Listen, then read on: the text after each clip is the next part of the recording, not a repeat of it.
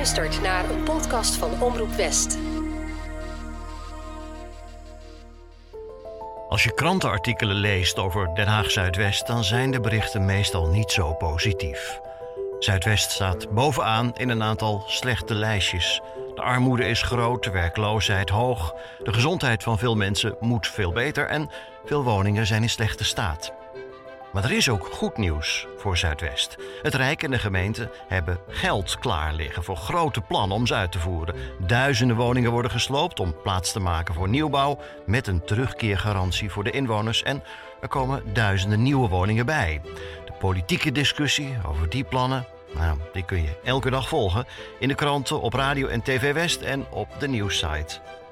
Maar wat is nou het verhaal van de mensen die er wonen? Welke plekken, welke plannen, welke initiatieven willen zij meenemen naar het nieuwe Zuidwest? Wat is er allemaal in Zuidwest dat Den Haag zeker moet bewaren? Dit is Café Leiweg, een podcast van Omroep West waarin Willem Post en ik, Richard Grootbot, op zoek gaan naar plannen en projecten die van Zuidwest een mooie plek maken. In Café Leiweg is het lekker druk en daar zit Willem. Dag Willem. Ja, nou komen we toch wel bijna tegelijkertijd binnen. Hé, hé, eindelijk. Hè? Ja, die- we zijn bijna vaste gasten geworden hier nu, hè? Ja, die mevrouw, ik zie, dat is een goede kennis geworden, die mevrouw achter de bar. En het is best wel, je ziet ook al wel hoe druk het is met winkelend publiek. Ja, en hier loopt het ook, eh dat is trouwens een lekker bakje wat die mevrouw daar... eh, maar goed, dat, nee, ga een beetje lijnen. Dus begin nou niet meer Je over... wilde geen broodje bal meer, zei je. Nee, nee, dan zie ik het kelder. Diepe zucht. Ja, nou, dat, ik zie dat gebakje ook wel. Maar dat moet ik... Willem, we gaan het even hebben over... Ja, laten we dat Focus, Weg met dat eten. Wie gaan we vandaag ontmoeten? Of, of waar gaan we naartoe? Ja, dat vind ik echt heel bijzonder. Moet je luisteren. Eh, we gaan Astrid Smink ontmoeten. En, en de boswachter in het Zuiderpark. Astrid is eh, vanuit, ik geloof, vanuit de gemeente, zo'n organisatie, is een beetje de baas over het Zuiderpark. Dat zeg ik dan maar zo. Hè. Maar die naam Smink, dat is voor mij een hele bijzondere naam. Want haar broer, helaas kort geleden overleden, Wim, Wim Smink, was een buurjongen. Iets ouder dan ik ben, was een geweldige voetballer bij Celeritas, waar zo'n beetje iedereen naartoe ging. Celeritas, Vios, de clubs bij ons in de buurt. En Wim heeft ook eh, bij de betaalde jeugd, nou dat was wat. Ader was een van de clubs in Nederland. En dan bij de betaalde jeugd heeft hij gevoetbald. En als kinderen gingen wij natuurlijk naar het Zuiderpark. Op de tribune had je het internationale jeugdtoernooi van, van eh, eh, ADO. Ja, daar speelde Tottenham Hotspur, eh, het Russische nationale elftal, het Israëlische nationale... Tot hem een hotspur, echt waar, joh. Ja, en volgens mij heeft Johan Cruijff er met Ajax ook wel gevoetbald. Want de ADO-jeugd, ja, dat was, dat was natuurlijk de, de top. Hè?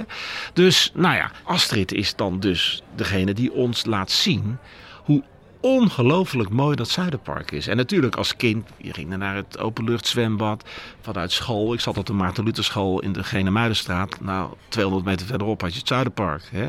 En daar ging je dus ook met schoolkinderen met, de klas naartoe. En de speeltuin, het openluchttheater. ADO, hè? de patattent van Bouwman. En, nou ja, en, en die grote weides om te voetballen en te schaatsen in de winter. Dus het Zuiderpark, ja, eigenlijk wordt het steeds meer Central Park, denk ik. Want ja, door al die, die nieuwbouw rondom Den Haag ligt het zo langzamerhand bijna in het midden van de stad. Maar dit is natuurlijk het park voor Den Haag Zuidwest. En de Zuiderparkbuurt natuurlijk ook, en Leijenburg. Hè, maar dat hoort eigenlijk ook wel allemaal een beetje voor je gevoel bij elkaar.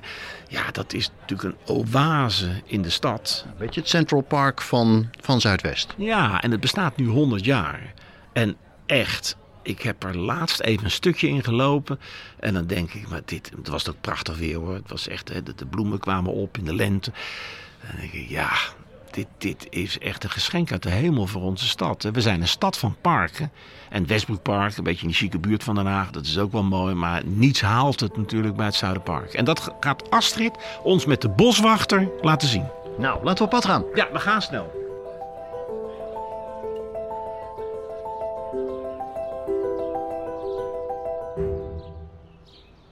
Het Zuiderpark, de groene long van Den Haag Zuidwest. Er zijn nog altijd veel mensen die meteen denken aan voetbal, aan ADO als ze hier lopen.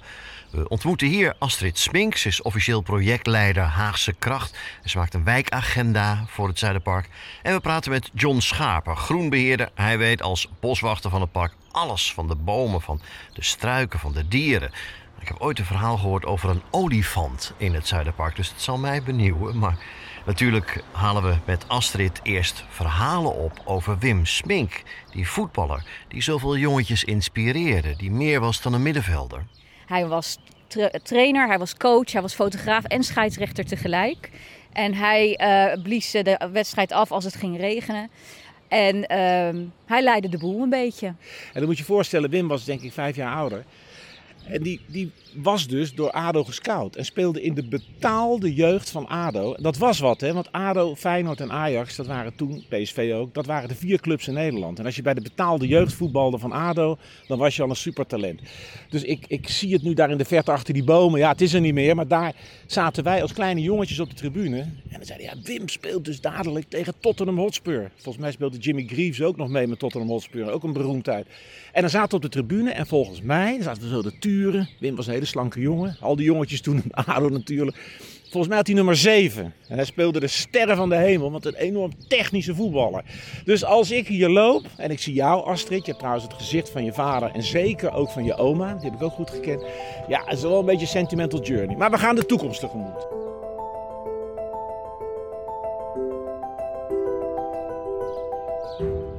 En Sean, wat doe jij dan hier? Je hebt geen groene jas, maar volgens mij wel groene vingers. Ja, dat klopt. Ik ben uh, Schaper, groenbeheerder van dit uh, prachtige park, nu sinds twee jaar. En uh, ja, ik mag mij eigenlijk de hele dag bezighouden wat hier in het park gebeurt, wat er plaatsvindt en hoe het onderhoud gepleegd wordt. Dus ja, het is, het is een geweldige baan. Dit is mijn achtertuin. Maar voordat we nou het park echt ingaan, want we staan hier bij ja, het oude zwembad met, met die ruwe betonnen, jeetje, dan vuur op je knieën en had je allemaal van die, van die wonden. Maar goed, het was wel heel leuk dat zwemmen hier, hè, dat patatje aan de overkant. Maar John, wat, wat is voor jou nou de meest bijzondere plek van het Zuiderpark? Nou, eigenlijk als je al op deze parkeerplaats staat, zie je verschillende... Ja, lekker dat beton. Nou, dat is mooi. nee, maar je ziet verschillende dingen bij elkaar komen. Je hebt onder andere een horeca-ondernemer, ondernemers inmiddels. Je hebt een zwembad.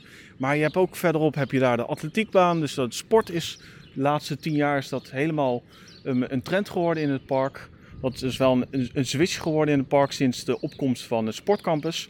Maar als je verderop kijkt, zie je daar een paar slagbomen staan. En dat is al sinds oudsher, al 50 jaar zit hier een stoomtreinvereniging. En als je hier op zaterdagochtend of zondagochtend komt, rij je hier nu langs de vaste planten. Dus dat zijn kleurrijke beplanting voor de mensen die dat geen vaste planten kennen. Dat die rijden dan langs met een stoomtreintje door het park heen, door al het groen. Ja, en dat is dan ik ben een keer mee geweest. Dat is echt, oh, dat, je voelt weer echt weer als kind in het park. Echt, uh... Ja, mijn kleindochter is hier twee, drie weken geleden geweest, Evie. En die, vond, uh, die vindt dat eigenlijk leuker dan Drievliet met zo'n treintje. Maar ja, de vader, de opa was ook machinist. Ja, dan krijg je dat ook wel een beetje natuurlijk. Maar dit is inderdaad geweldig, hè?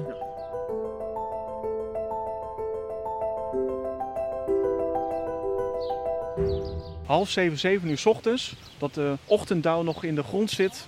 En dan loop je hier door het park heen. Dan is het echt een soort sprookjesachtig bos waar je dan, uh, wat je dan beleeft. En dan zie je nog de hazen en de vosjes hier lopen. Ja, dat is heel dat is leuk om te zien. Weet je, er gaan veel verhalen over het Zuiderpark. Ook, ook een menselijk opzicht. Hè? De Tweede Wereldoorlog, razzia's bij ADO. Want het voetballen ging jarenlang door in de oorlog. Hè? En dat mensen ook zijn opgepakt hier. En misschien hebben mensen zich wel verscholen in het groen. En in ieder geval hout sprokkelen. Ja, daar kun je iets bij voorstellen in de hongerwinter.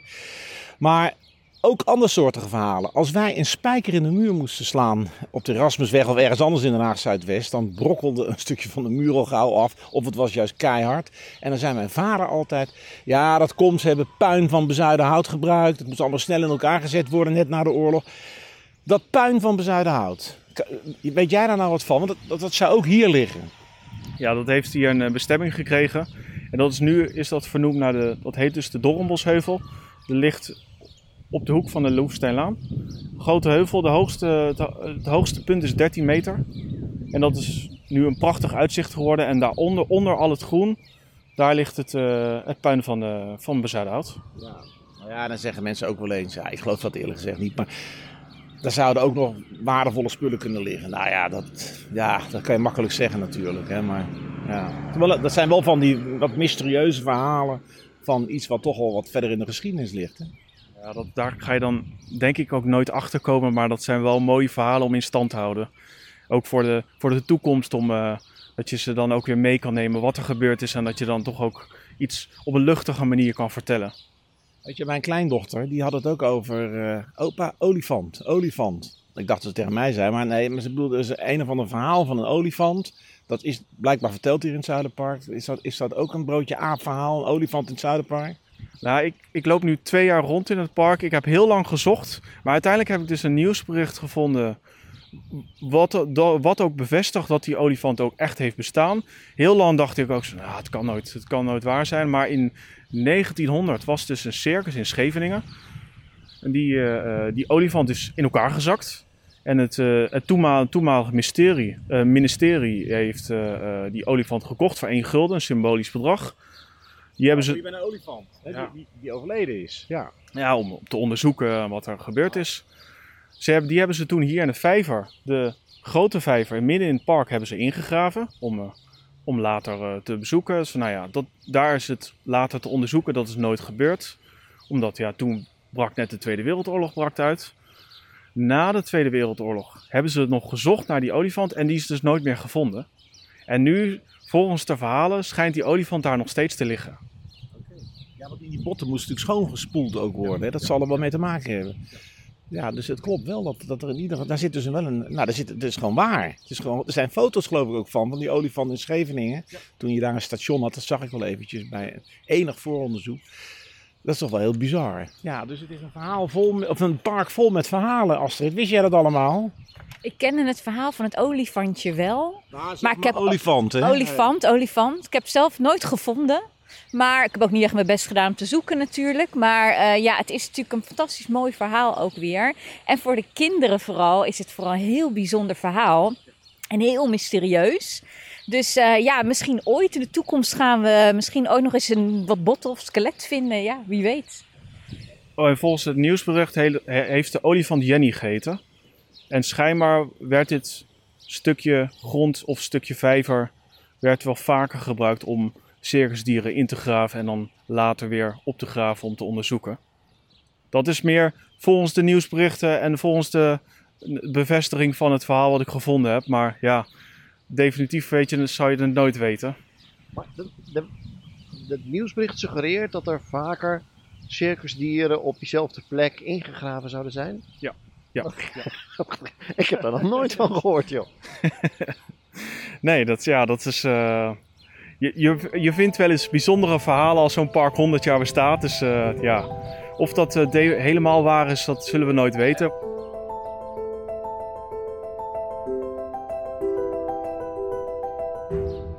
Midden in het park ligt bij het water al jaren een enorme omgevallen boom. Waarom ligt die daar? Dat is ooit een monument, maar ja, nou ligt hij daar maar gewoon. En zegt John Schaper, dat is eigenlijk ook precies de bedoeling. Hij is echt gigantisch. En die is eh, inmiddels twee jaar geleden is die omgegaan met een storm, maart van 2020.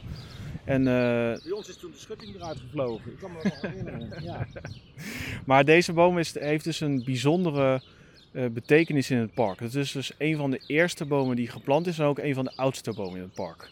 En nou, we hebben toen de keuze gemaakt, ik heb toen met de keuze samen met mijn collega's gemaakt om hem, zolang die veilig is, om hem te laten liggen. En het is nu e- echt een fotoobject geworden met, eh, naast eh, om daarnaast gewoon te poseren. Ja, het is een reusachtige boom. En eh, dus ja, je dus dat is, eh, voorlopig blijft hij nog liggen, maar wellicht eh, Nou, eerbetoon. ja, als eerbetoon. Ja. Ook weer een plek misschien voor insecten. Ja, ook ja, uiteindelijk. ja, hij, heeft geen voed- hij krijgt geen voeding meer in de grond. Dus uiteindelijk op den duur moet hij wel verwij- verwijderd worden. Maar dat hout gaat. Dat gaat eh, daar komt alg op en dat gaat groen worden en daar komen paddenstoelen op. En die paddenstoelen, daar komen weer insecten op af. Dus zo komt die cyclus komt dan weer op gang. En dan die bomen die daarvoor staan, die hebben er weer profijt van. En die vogels die in de lucht vliegen, we hebben hier ook weer buizards rond, eh, rondvliegen. En wat ooievaars is sinds dit jaar weer ontdekt. En eh, dus die hebben daar allemaal weer profijt van. Dus zo houden we de ecologische cyclus weer, weer in stand.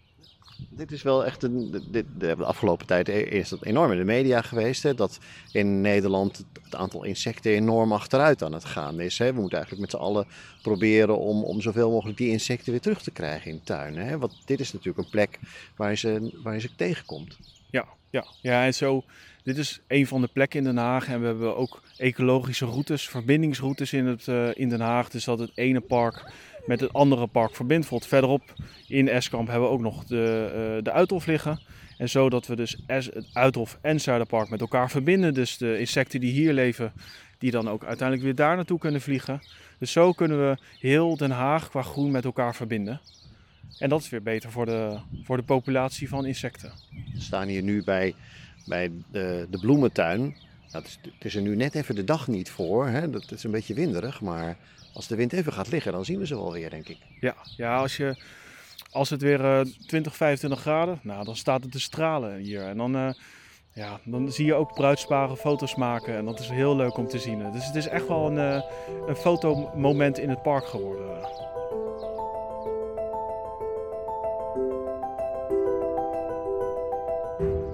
De sequoia's die zien we nu recht voor ons. Inmiddels zijn ze hier monumentaal, meer dan 100 jaar oud. En eigenlijk wel wat leuk is om te vertellen. Nou ja, leuk. Het is eh, eh, een, een mooi feitje van die bomen. Je ziet heel vaak van die bosbranden ontstaan, ook in Amerika. Maar daar houdt deze boom juist, juist heel erg van. Die ontkiemen met, de- op hoge temperaturen. Omdat ze zo groot worden, kunnen ze, heeft die boom zich, eigenlijk zichzelf beschermd dat hij niet te veel vermeerdert, zeg maar. En want ja, dit worden bomen, dit worden... Ja, je ziet wel eens in die, die, die foto's in Amerika dat ze met 100 meter, dat ze met acht man naast elkaar staan. Nou, dat, dat zijn deze jongens. En dus dat is, eh, is eigenlijk wat er gebeurt, dat een heel bos afbrandt. Daar heeft deze boom geen last van. Want die heeft een natuurlijke branddeken om zich heen, een soort van spons, waardoor die zichzelf beschermt tegen die, tegen die natuurbrand. En dan kunnen die zaden kunnen dan ontkiemen. Ik heb wel eerder bijzondere bomen gezien, maar ik geloof dat ik nog nooit een sequoia in Nederland heb gezien. Toch? Dat lijkt me bijzonder. Nou, het, het, ze worden wel de laatste 30 jaar worden ze wel meer toegepast, maar het- ze hebben het een, zo groot. Ja, dat, dat zie je niet zo heel vaak inderdaad. Dat klopt. Maar het, het is wel een steeds meer gangbare boom om hier toe te passen. Zeker omdat het klimaat iets verandert. Dus dan kunnen ook weer andere boomsoorten toepassen.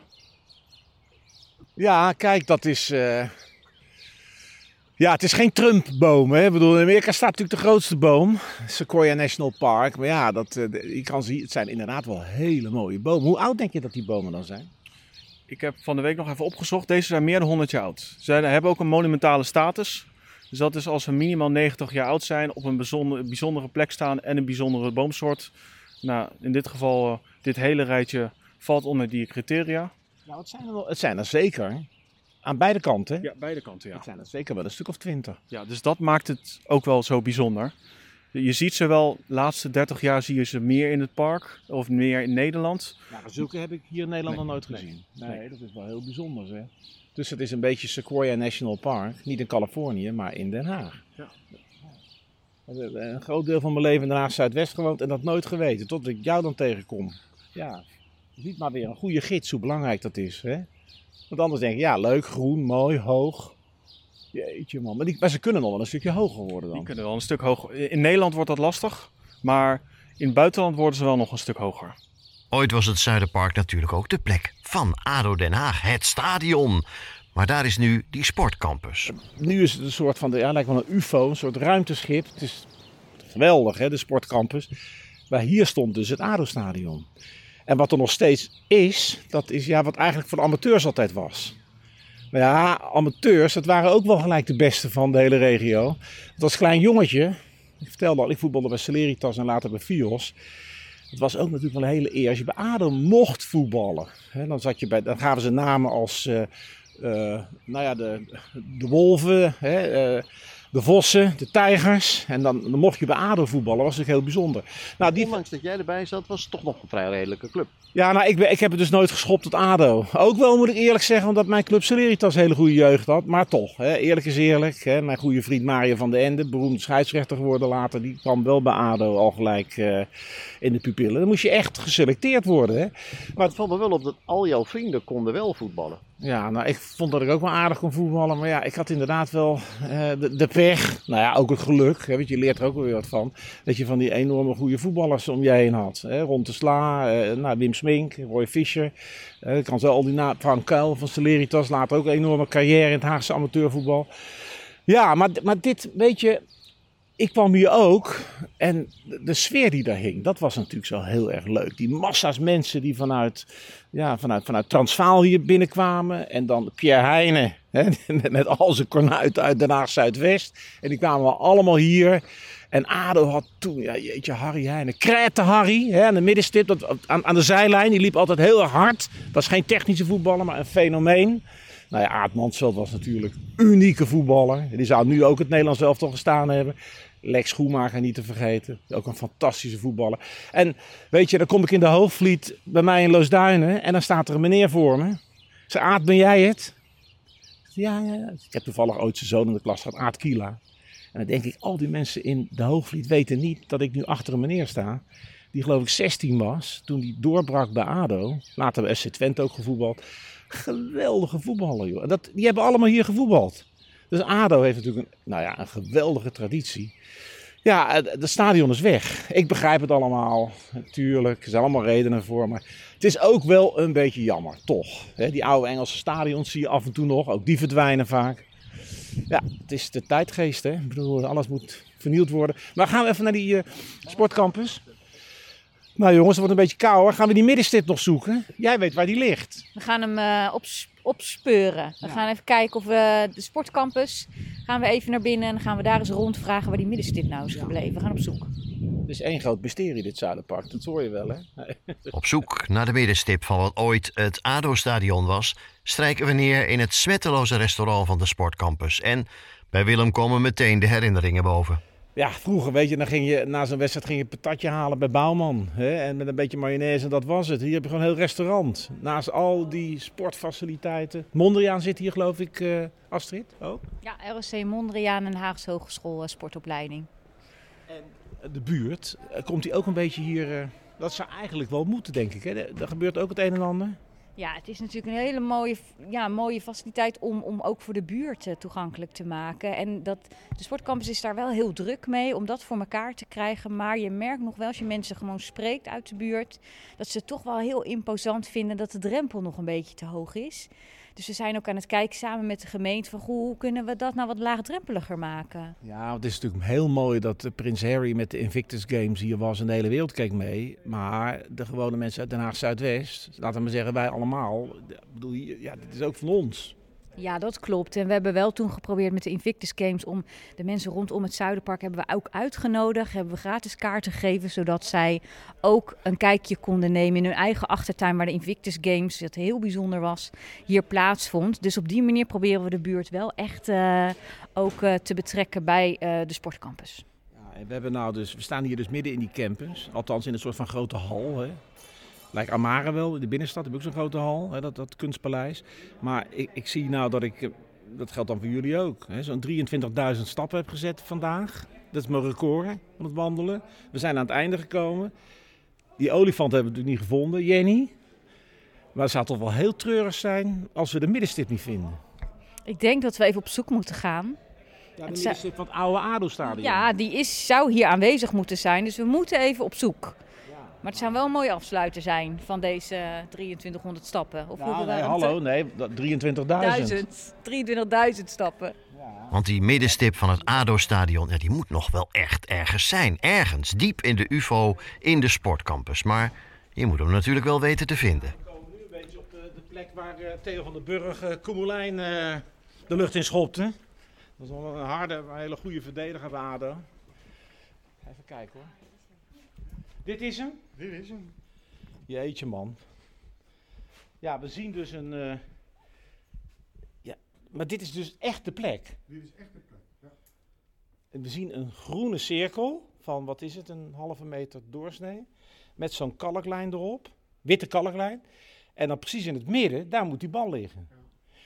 Dus bijvoorbeeld uh, Jol of Van de Ende, hè, als beroemde Haagse scheidsrechters die dan hier ook gefloten hebben, die zeiden dan, daar moet die bal liggen. Ja, dan dus de middenvoor. Dat is een ouderwetse middenvoor. De, ja, de die tikte dan tegen de bal. Maar dat vind ik toch wel heel bijzonder. Dat je in zo'n supersonisch modern gebouw. Met hele witte vloeren. Dat je dan opeens een stukje gras ziet. Met ook echt de middenstip. Ja, die mocht vroeger er ook niet op het veld komen. Dus dat ik. Nou, Astrid, ga jij nou maar eerst. Ik bedoel, jouw vader heeft ADO gevoetbald. Je moet op die stip gaan staan. Ja, ligt Ja. die. En dan droomde je altijd van dat je misschien in het echt wel eens op dat veld zou lopen. Maar ja, dat was maar aan elf spelers voorbehouden. En een ervan was Wim Smink. In het Zuiderpark, op de oude middenstip, eindigt onze reis door Zuidwest. Maar deze serie is nog niet voorbij, want wat gaat er dan gebeuren met Den Haag Zuidwest? En die boodschap die we eigenlijk overal gehoord hebben: maak ruimte voor mooie plannen, voor projecten die de mensen bij elkaar houden. Wordt die boodschap gehoord? Daar komen we in de volgende aflevering achter, wanneer we spreken met stadsdeeldirecteur Harm Bentum en wethouder Martijn Balster. Dit was de achtste aflevering van Café Leiweg, een podcastserie van Omroep West, waarmee we via de ogen van Willem Post, die hier opgroeide, willen laten zien dat er ook een andere kant zit aan die wijk die de laatste tijd alleen maar negatief in het nieuws lijkt te komen. En in deze serie zoeken we de plekken, de plannen en de projecten die, wat er ook gebeurt in Zuidwest, bewaard moeten blijven. Als je de andere, de eerdere afleveringen niet wil missen, abonneer je dan. Dat kost niks. En die andere afleveringen die al zijn geweest, of die ene die nog komt, die verschijnt vanzelf in je podcast-app. Als je het een mooi programma vond, laat dan een rating of een review achter. Daarmee zorg je er meteen voor dat andere luisteraars deze serie beter kunnen vinden. Tot de volgende aflevering. En bedankt voor het luisteren. Dit was een podcast van Omroep West.